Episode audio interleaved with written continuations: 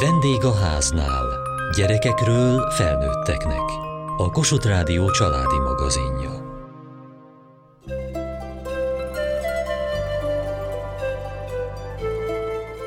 Égigérő fa a Budafoki ház kertjében, találkozása saját nagyapánkkal 1956 Budapestjén, vagy elképesztő kalandokat átélni egy hógömb fogságában az osztálytársakkal, néhány motívum kortárs ifjúsági regényekből, amelyeket szívesen olvasnak a gyerekek.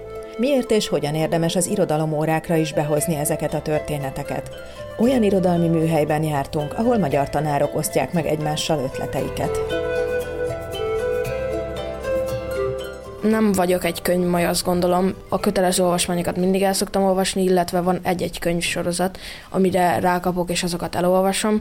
Pont ilyen volt például a Harry Potter, szeretem ezeket a fantasy könyveket, illetve főleg azokat a könyveket, amiket, amikből készítenek filmet. Ugyanis azt gondolom, hogy ha megnézem előtte a filmet, akkor utána sokkal izgalmasabb elolvasni a könyvet, ugyanis egy könyv sokkal részletgazdagabb, mint egy film, és a számomra izgalmas. Milyen típusú könyveket olvasol, hogyha nem az iskolába, hanem csak úgy magadtól van szabadidőd, vagy van hozzá kedved? Irodalmi könyveket is néha, meg szeretem én is a fantasy könyveket, mint itt sokan. Meg amúgy mindenféle könyvet szoktam olvasni, de nem szoktam annyira sokat, mert nem érek rá annyira, de nyári szünetben sokat szoktam például, mert akkor sok idő van. És hogy választod ki? Néha szoktam menni könyvtárba, és akkor meg kicsit bele is olvasok a könyvbe, és megnézem, hogy tetszik-e így, akár látásból is, a könyvborítójával. Kis Mihály, a budapesti Grosis Gyula Katolikus Sport Általános Iskola igazgatója. Sportiskolában vagyunk, ugyanakkor nagyon komoly energiákat, meg kreativitást fektetnek abba, hogy az olvasást, meg a könyveket megszerettessék a gyerekekkel. És nem csak a magyar tanárok, hanem az iskola, iskola szinten, rendszer szinten odafigyel erre. Mit jelent ez? Nagyon fontos, hogy olyan gyerekek kerüljenek be a sportiskolánkban, akik azt a kettős dolgot, tehát a tanulást és a sportolást össze tudják hangolni. Nagyon fontos, hogy a szülőkben azt a bizalmat tudjuk megerősíteni, hogy a gyerekeknek ezt a kettős karriert tudjuk biztosítani, tehát hogy jól tanulnak, jól sportolnak és érvényesülnek, várhatóan azokban a középiskolákban, zömmel gimnáziumokban, ahová ők majd 8 éves korukban el szeretnek menni. Nos, ezért négy évvel elindítottunk egy ilyen programot, aminek az a lényege, hogy a másik évfolyamtól, de már az első év másik fél évétől is 6-6 könyvet javaslunk, hogy olvassák el. Ezeket a címeket már májusban kitesszük az iskolának a honlapjára, és a gyerekeknek pedig a nyári szünetben illetve a különböző időszakokban ezeket a könyveket el kell olvassák. Úgy látjuk az eddigi eredmények alapján, hogy egyre jobban és jobban a gyerekek rákaptak az olvasásra, lehet, hogy egy kicsit noszogattuk az elején, de hogyha ebből majd egy szokás válik, pláne, hogyha a szülők is ezt fontosak tartják, hiszen az elején volt olyan probléma, hogy ezek a gyerekek élsportolók, és miért kell egy újabb teherrel őket nehezebb helyzetbe hozni. Mi azt mondtuk, hogy ez kifejezetten azért van, hogy amikor majd matematikából mondjuk a szöveges feladatot értelmezni kell, akkor a szövegértéssel ne legyen gond. Hányadikos vagy? Hatodikos. Én hetedikes. Nálatok ebből a könyvcsomagból te mit választottál? Most a Pantera 1-2-3 volt eddig a hatodikosoknak, és most jön majd az Alma és a Sötét Birodalom. Ezek nagyon izgalmasak. A Pantera 1-2-3, ugye Kertész Szerzsi a szerző. Igen. Na és mit szóltál ehhez a könyvhöz, a sorozathoz? Mondjuk a legelején, amikor elkezdted az első kötetet. Én már eleve ismertem ezt a könyvet, mert én már nagyon régóta követem Kertész Szerzsit, és nagyon szeretem az írásait. És már régebben is olvastam a Panterát, és szerintem zseniális. Mi az, amitől izgalmasnak találod? Először is egy nagyon hétköznapi világban van, tehát nem olyan, hogy egy teljesen másik világban, tehát elérhetővé teszi, hogy itt van Budapesten, egy hétköznapi művelődési házban, és innen indul az egész történet.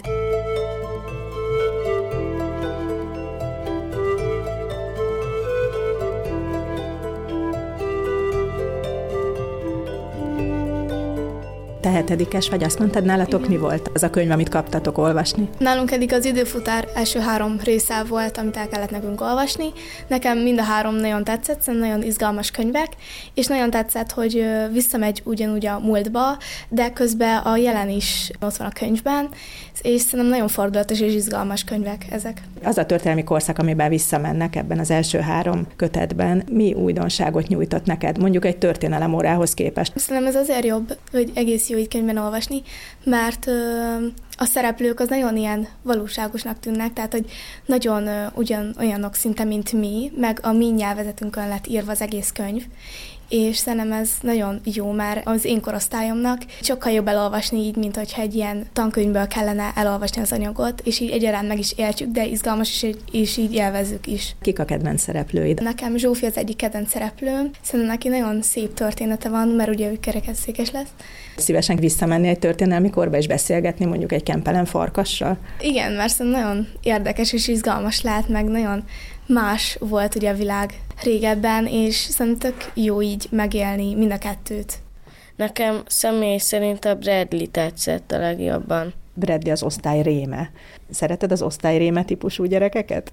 Hát igen, meg nekem nagyon közel álló is volt a története. Mármint nem hozzám, csak úgy a mai gyerekekhez, hogy nagyon sok ilyen van, aki, aki egyedül érzi magát az osztályban.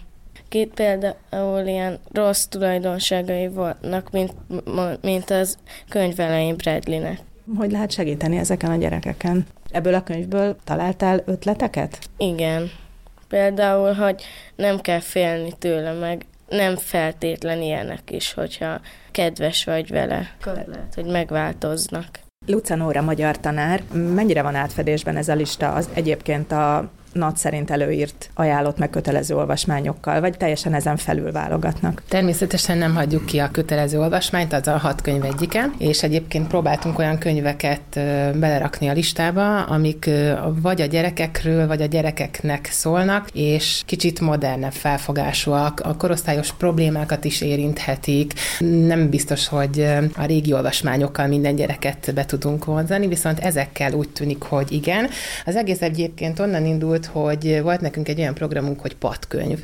Akkor még csak ajánlást tettünk minden év elején a szülőknek. Minden év végén, augusztusban elmentem, tájékozottam, és amit tudtam, elolvastam, és a kollégáknak az első munkaközösségi értekezleten mindig adtam egy ilyen ajánlást, és ők abból válogattak, és a gyerekeknek továbbadták, és mindig volt a padukban egy könyv ezekből a listákból, amit, hogyha végeztek előbb egy dolgozattal, akkor elő tudták venni, vagy hogy olyan idő volt szünetben, hogy nem lehet lehetett kivenni, akkor lehetett olvasni, és ez alsóban nagyon-nagyon remekül megy, nagyon-nagyon szeretik.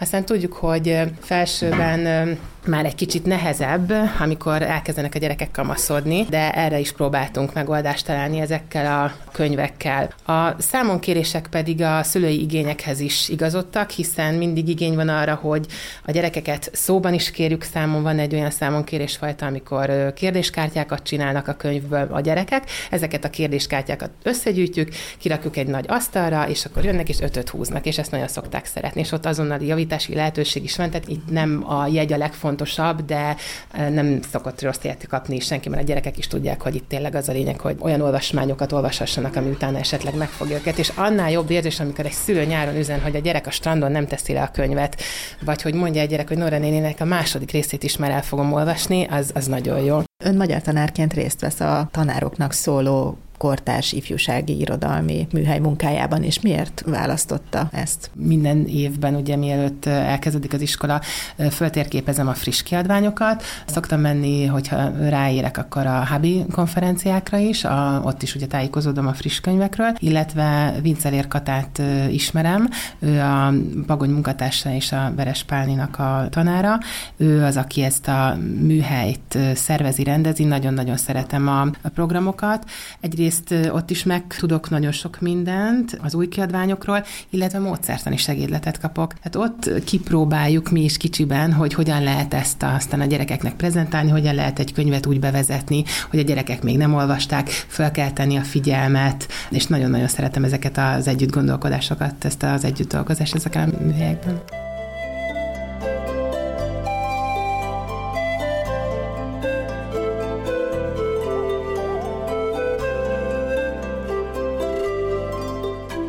Ez a könyv ennek a korosztálynak, ennek a felső tagozatos korosztálynak a nyelvén tud beszélni szerintem arról, amit a felnőtt irodalomban úgy hívunk, hogy mágikus realizmus, tehát teljesen realista, tökre 21. századi, Békés Csabával, meg gazdag réti lakóteleppel, meg a üzletvezetővel, cégfelvásárlással, teljesen olyan, amiket ők is láthatnak, hogy a szüleik hogy élik az életüket, és közben pedig befigyel a vasorrubába, megjelenik a kisgömböc, megjelenik a sárkány, és így tovább. Nekem nagyon fontos még az emelt szintű irodalom fakultáción is, hogy a gyerekeknek ez terápia is. Tehát, hogy történetek, amely történetekben valamennyire magukra ismerve tudnak kapcsolódni élethelyzetekhez. És akkor ez a mese, ami mese és realista történet egyszerre egy nagyon erős kapaszkodási hálózatot tud nekik nyújtani, amelyben abszolút ott van a meséknek a, az a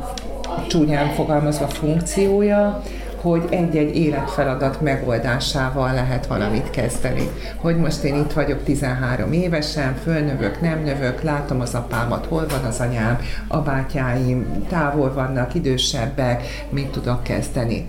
Nekem 5.-6. is van tapasztalatom. Mi helyest kimondjuk, hogy mese, onnantól kezdve számukra megszűnik a varázs. De ha azt mondjuk, hogy történet, vagy sztori, akkor gyakorlatilag nem, nem utasítják el, és közben rájönnek arra, hogy fű, hát ez tényleg rólam szól, és nem is fáj annyira.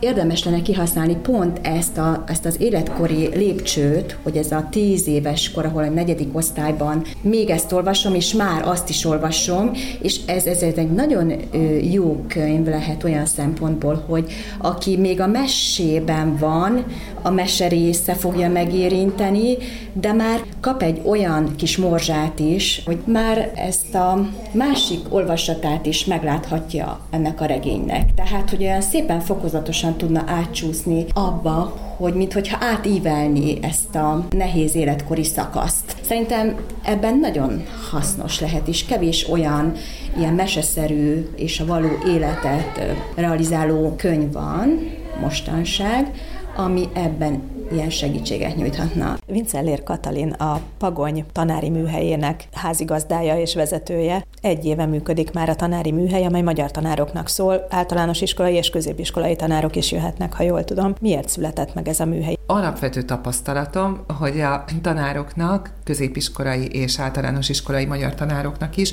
nagyon nagy igénye és szüksége van arra, hogy megismerjék a kortárs gyerek és ifjúsági irodalmat. De nagyon kevés az ideje és a lehetősége arra, hogy tájékozódjon abban az elképesztő felhozatalban, amit igazából ez a piac kínál, tehát a magyar gyerekkönyvkiadók nagyon-nagyon termékenyek, nagyon sok könyv jelenik meg, több mint száz cím egy évben, az rengeteg.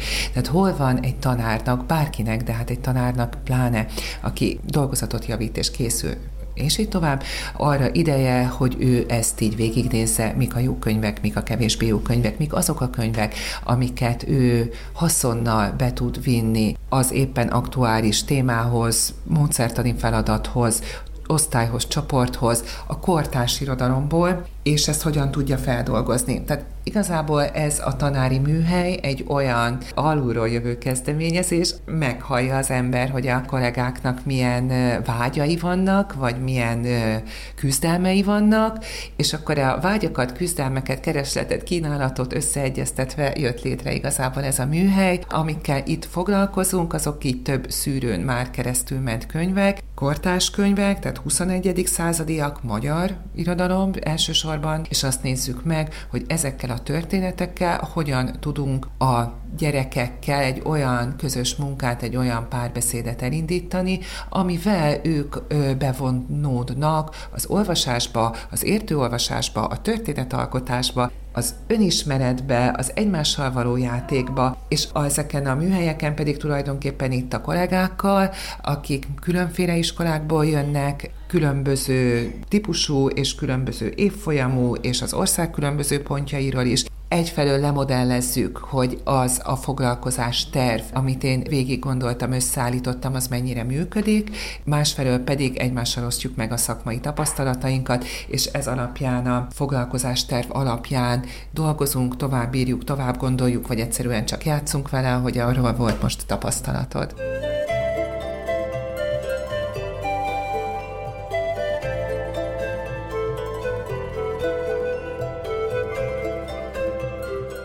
12-es vagy, milyen olvasmányaid vannak? Én nagyon hangulatolvasó vagyok. Jelenleg is egy ilyen 20 könyvet olvasok egyszerre, és így nagyon változó, hogy mi azon kedvem van, hogy felveszek egy ilyet, aztán lerakom. Olvasok nagyon sok fantazit, van klasszikus is közte, ugye nyilván most a Suli is megmondja, de ha nem ő mondja meg, akkor általában amerikai szerzőktől szoktam találni jókat.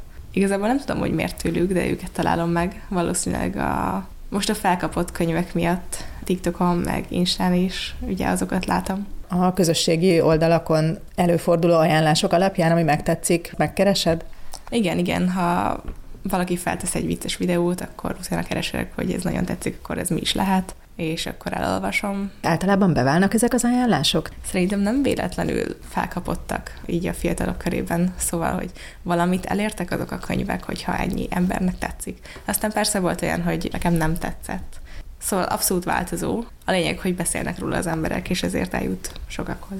Én nagyon szeretem, ha jól fel van építve egy világ, és ha vissza tudja adni a jelent és a mi társadalmunkat úgy, hogy igazából egy teljesen kitalált társadalmat épít fel.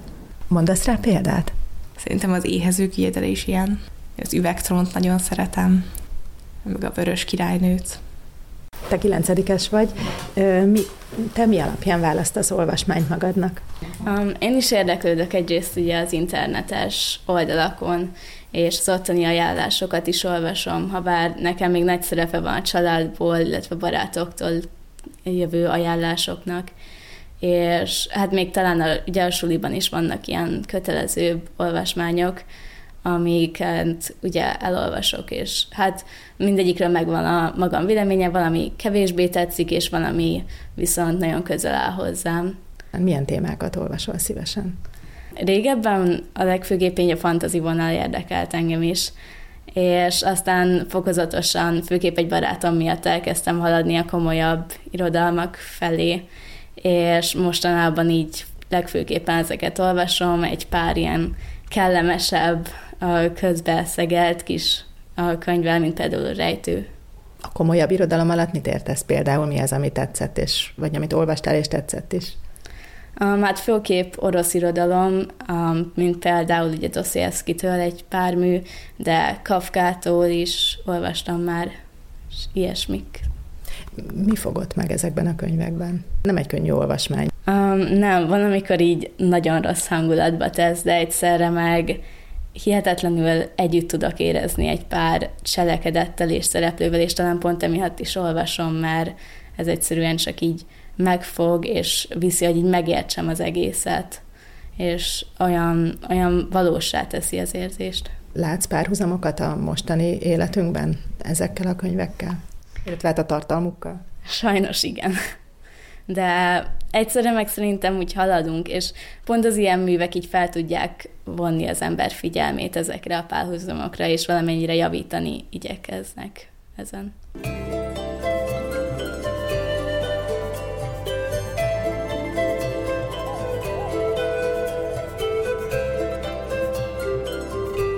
Vincellér Katalin a Pagony tanári műhelyének házigazdája és vezetője. Módszertani kérdések kerülnek szóba, és tulajdonképpen a gyerekek érdeklődését vagy kíváncsiságát kell leginkább felkelteni.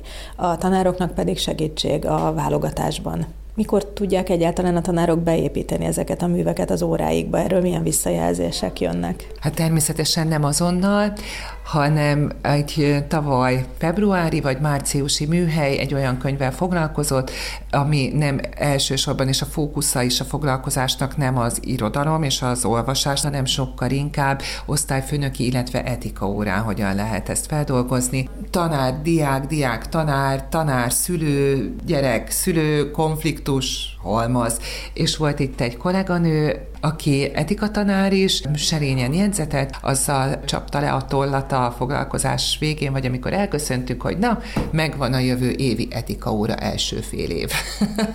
Mert hogy annyi mindent tudtunk itt egymásnak mondani, kérdést feltenni, amivel ő ebből a történetből kiindulva, amit itt együtt olvastunk, föl tud egy olyan fél évre szóló munkatervet építeni, amiben egy fikciós műből indulnak ki, tehát egy eltávolított történet, de közben az lemodellez nagyon sok olyan szituációt, amelyel a gyerekek mindennapjaiban találkoznak, a gyerekek maguk is, meg a tanárok is természetesen, és közben pedig a, ezek a mindennapos konfliktus helyzetek amúgy az etika tankönyvben is megjelennek, csak ott ugye ilyen elvontam meg definíciók formájában, tehát úgy beszélgetni ezekről a helyzetekről, mint egy ilyen tankönyvi szövegről, azért az elég elidegenítő. Ha egy fikciós történeten keresztül beszélgetünk ugyanezekről, és jelöljük ki a csomópontokat, hogy a történetben ott éppen mi kerül középpontba, akkor ezzel sokkal gördülékenyebben lehet felépíteni az órákat, vagy a foglalkozásokat, tehát hogy amitről itt volt szó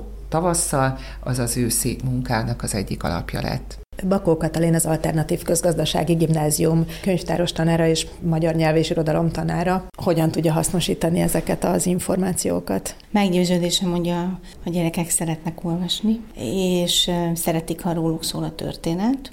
Csak olyan műveket kell a kezükbe adni, ami mondjuk egy éppen aktuális probléma. Köré szerveződik, tehát párválasztás, klíma, megismerni a világot, ki vagyok én felnővi szülőkkel való viszony, és hála Istennek a magyar gyermek és ifjúsági irodalom az utóbbi évtizedekben annyira erős, hogy végre jelennek meg olyan és nem egy, nem két példa kapcsán már klasszikussá váló művek, amelyek oda vezetnek, hogy a gyerekeket el lehet juttatni az élményszerű olvasáshoz.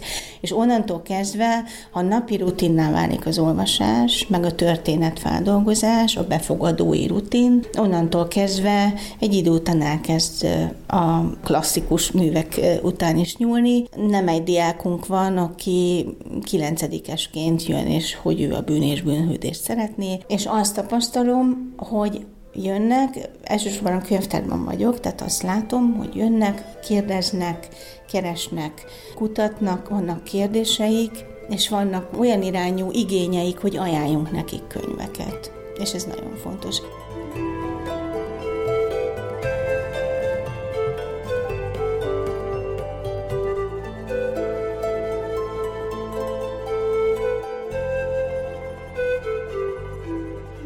Mai adásunkban magyar tanárok számára szervezett kortárs irodalmi műhelyben jártunk. Kövessék műsorunkat podcaston, vagy keressék adásainkat a mediaclick.hu internetes oldalon. Várjuk leveleiket a vendégháznál kukac mtva.hu e-mail címen. Műsorunk témáiról a Kossuth Rádió Facebook oldalán is olvashatnak.